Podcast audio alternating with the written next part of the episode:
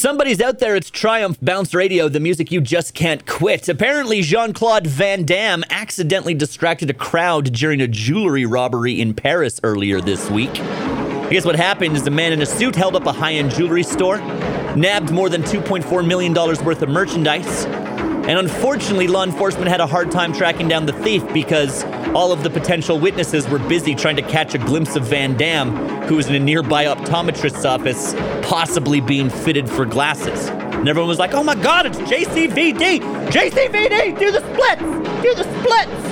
And then the wily French thief was just like, give me your jewels! And he just walked away in the confusion. They were able to track him down thanks to surveillance cameras in the area. It is Europe after all. Me personally, though, I hope when they put this movie on the big screen, they rewrite it a little bit and have Jean Claude Van Damme foil the robbery. Because that sounds like a JCVD movie.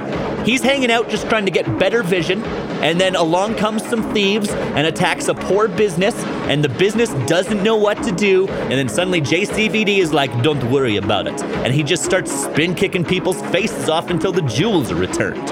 I'm gonna watch that movie if they make that. But only if Jean Claude Van Damme is hired to play Jean Claude Van Damme. Bounce Radio.